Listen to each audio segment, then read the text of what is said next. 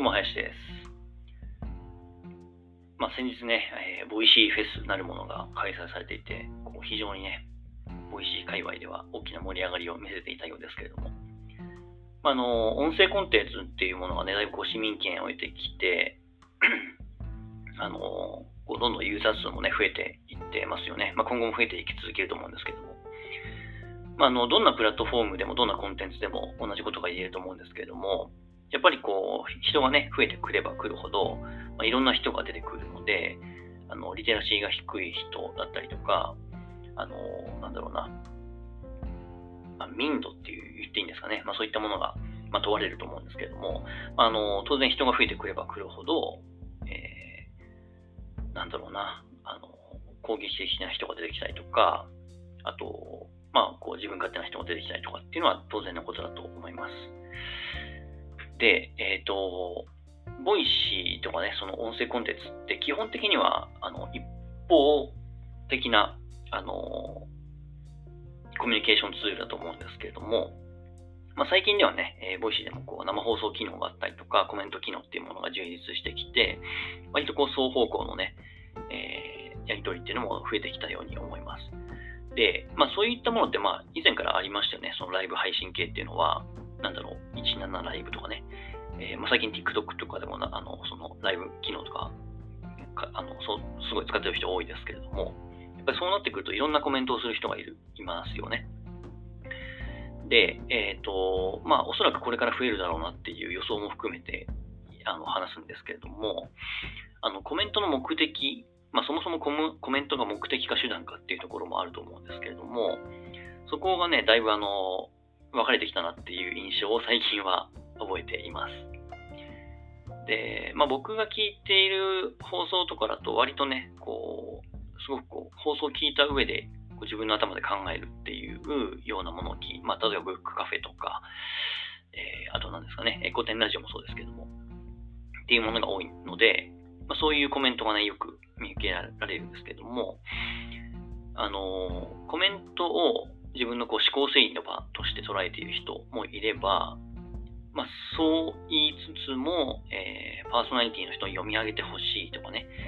えー、他の人とのコミュニケーションに使いたいっていう人もいますよね。で、時々最近ね、よく、あのよくというか、あの時々聞くのがですね、あ私のコメント取り上げられてないとか、えー、私のコメントを読んでもらえたかなみたいな確認をパーソナリティさんにするとかね、そういう人が時々いますよね。で全然それはそれでいいと思います。そういう目的でコメントをしてるんだなっていうので、いいと思うんですけれども、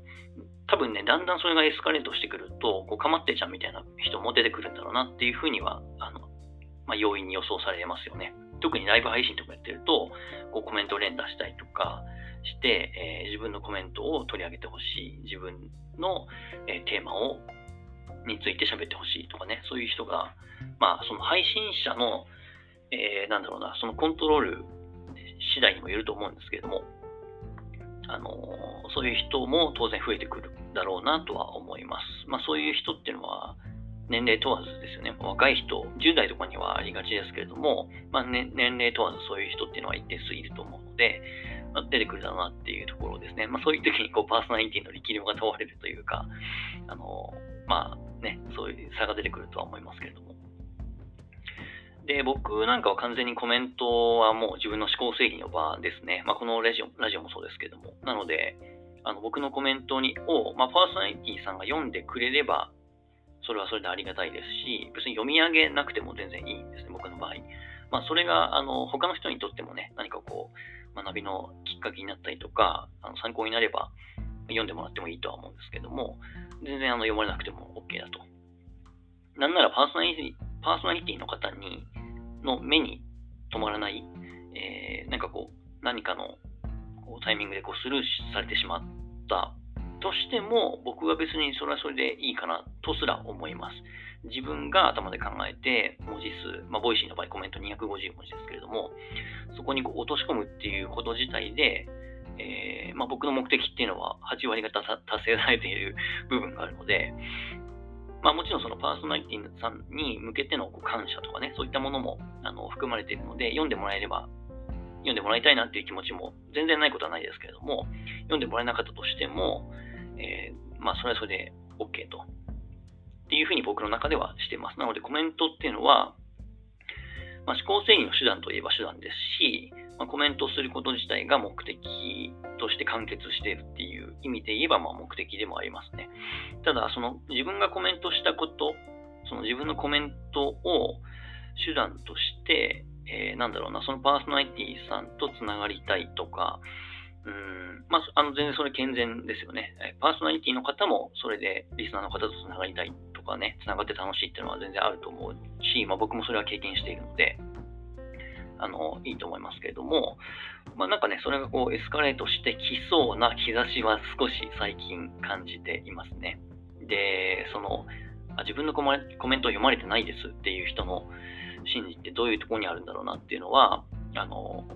ちょっとね、えー、興味深いところではあるんですけれども、